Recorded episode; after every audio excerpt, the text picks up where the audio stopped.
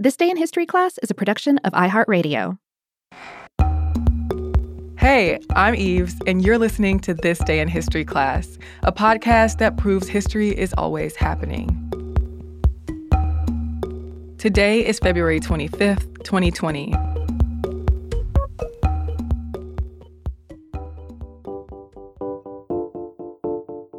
The day was February 25th, 1986.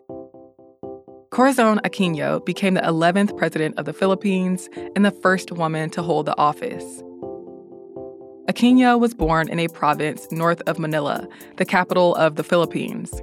Her family was wealthy and prominent in politics. They were of Chinese, Filipino, and Spanish descent. The family owned a sugar plantation that covered thousands of acres.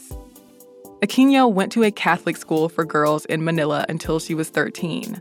At that point, she went to the United States, where she attended Ravenhill Academy in Philadelphia and the Notre Dame Convent School in New York. In 1953, she graduated from the College of Mount St. Vincent, where she majored in French and minored in mathematics. Aquino went back to Manila and enrolled in law school. But she soon left school and married Benigno Aquino Jr., who was also from a wealthy family. Over the years, the couple had five children together. Just a year after they married, Ninoy, as her husband was known, was elected mayor of the city of Concepcion. As he rose in his political career, he became the youngest territorial governor and later youngest senator in the Philippines. At the same time, Corazon Aquino focused her attention on taking care of the family. But Ninoy was a vocal opponent of the regime of President Ferdinand Marcos. In 1972, Marcos declared martial law in the Philippines and extended his rule beyond the limit of two terms. Ninoy was expected to win the 1973 presidential election, so he was one of the first people put in jail on made up charges including murder and firearms possession. Ninoy spent nearly eight years in prison. While he was imprisoned, his wife became more politicized and acted as his liaison to the public. Corazon Aquino memorized his speeches and gave them to the press. When Marcos decided to hold parliamentary elections in 1978 under a guise of democracy, Ninoy ran for a seat in parliament, with Corazon running a large part of the campaign. Despite the fact that Ninoy got overwhelming support, Marcos rigged and won the election. The Aquino family moved to Massachusetts in 1980 after U.S. President Jimmy Carter pressured Marcos to release Ninoy from prison so he could undergo heart surgery. Corazon described her time in the Boston area as some of the best years of her life. But in 1983, Ninoy returned to the Philippines to help with parliamentary elections. He was assassinated when he arrived at the Manila airport.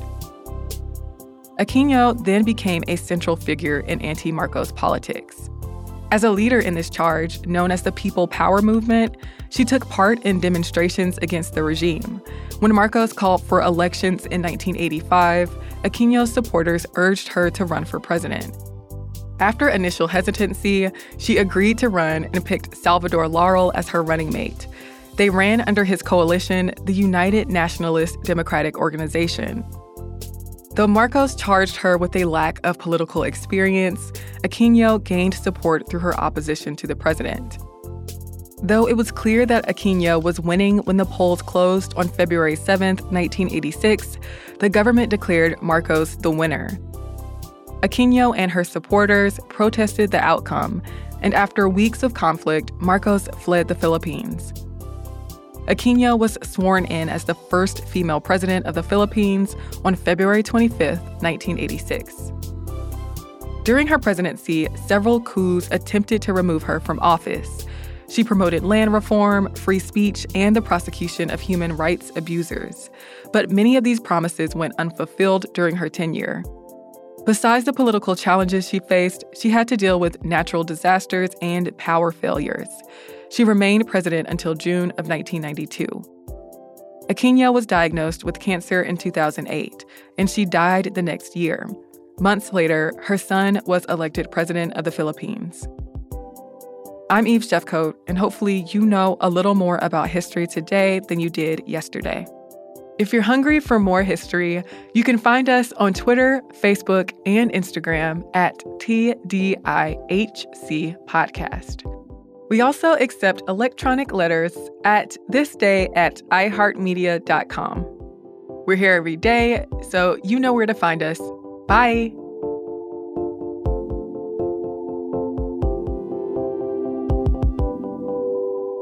For more podcasts from iHeartRadio, visit the iHeartRadio app, Apple Podcasts, or wherever you listen to your favorite shows.